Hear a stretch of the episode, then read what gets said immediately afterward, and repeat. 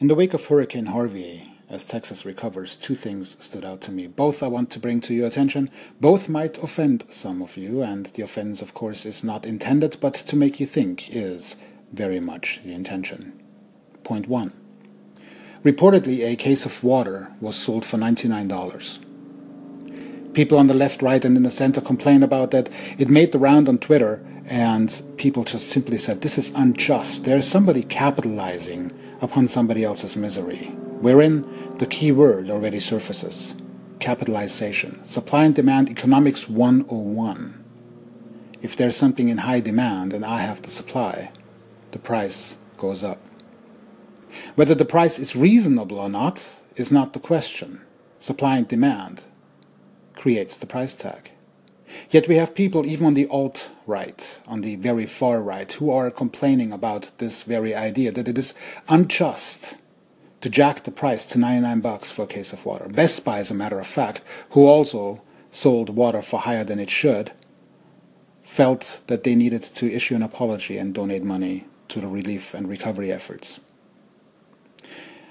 What strikes me as interesting with this is the simple framework that America is built on capitalism, and Americans, for the majority at least, pride themselves on a capitalistic society and capitalistic environment, that capitalism, economics, shall run the show. Until, of course, it affects themselves, which suddenly capitalism is no longer just as good and supportive or worthy of support. Such as in the case of a gentleman uh, on the other side of a gas station pump at Costco the other day in Minnesota, where it filled up, and he complained that the gas prices rose. Well, supply and demand.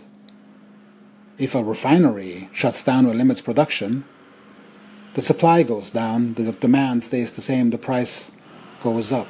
Capitalism one oh one.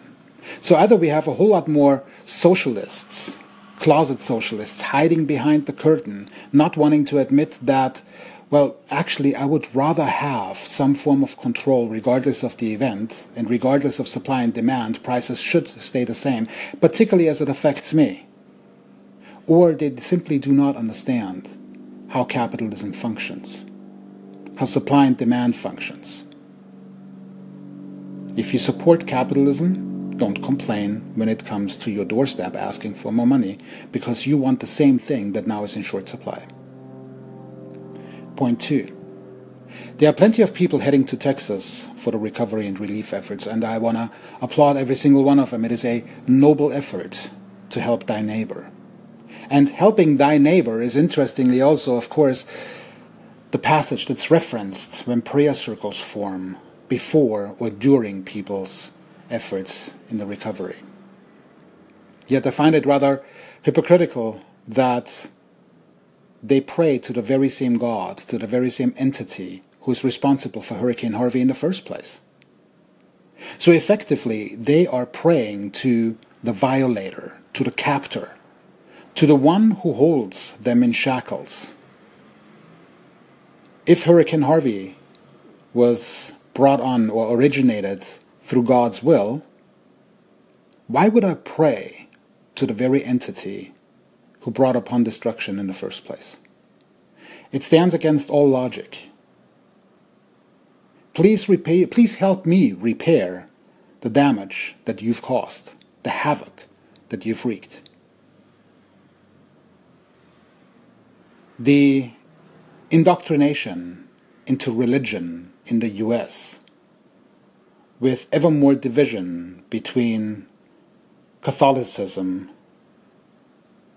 Muslim, and other areas of faith, is going to be our downfall. It has been, historically, our downfall. Wars originated either through land grab, aka tax extensions, or religion. Have we learned? We haven't. We still pray to the same God that brings upon destruction. It makes no sense. Of course, both points are worthy of objection and can be argued. If that's the case, I invite you to do so. Otherwise, I hope I made you think to at least some degree. Zeitgeist out.